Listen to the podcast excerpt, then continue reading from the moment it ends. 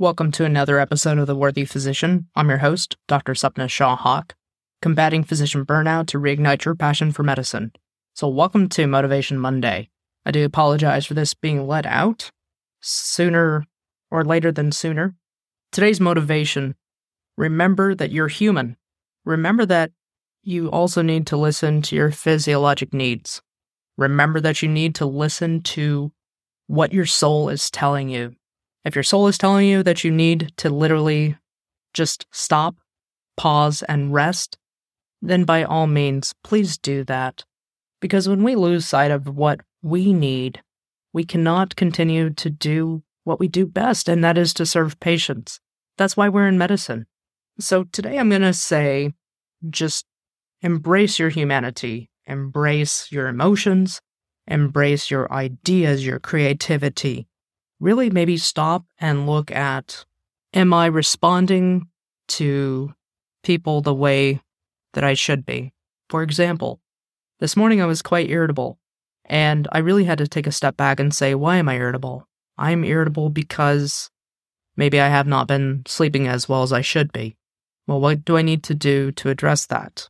What do I need to do to address my spiritual needs?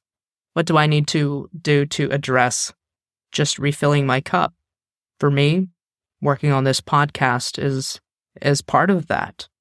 And one reason why it is so important to me is because in 2019, I lost my best friend who was a physician, death from suicide. It was unforeseen. It was a complete shock. And so at that point in time, I decided to slow down, slow down and start to construct my life as to what I want that to look like. I still want to be a physician because I still love medicine. So I work part time, and that has been an answer for me. But on the other time, I like to spend with my family and goof off and be outside. Uh, this spring and early summer, I have found that I really like gardening because I really like being outside and I like getting my hands in the dirt.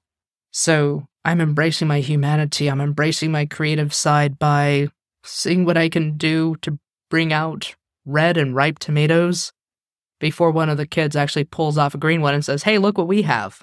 I have to remind myself that it's in that creativity and in that moment that that's really where the happiness lies. So hopefully this provides you with some motivation and just embrace your humanity. Remember that we're not machines. We're humans. We can do amazing things. Just remember how amazing you are.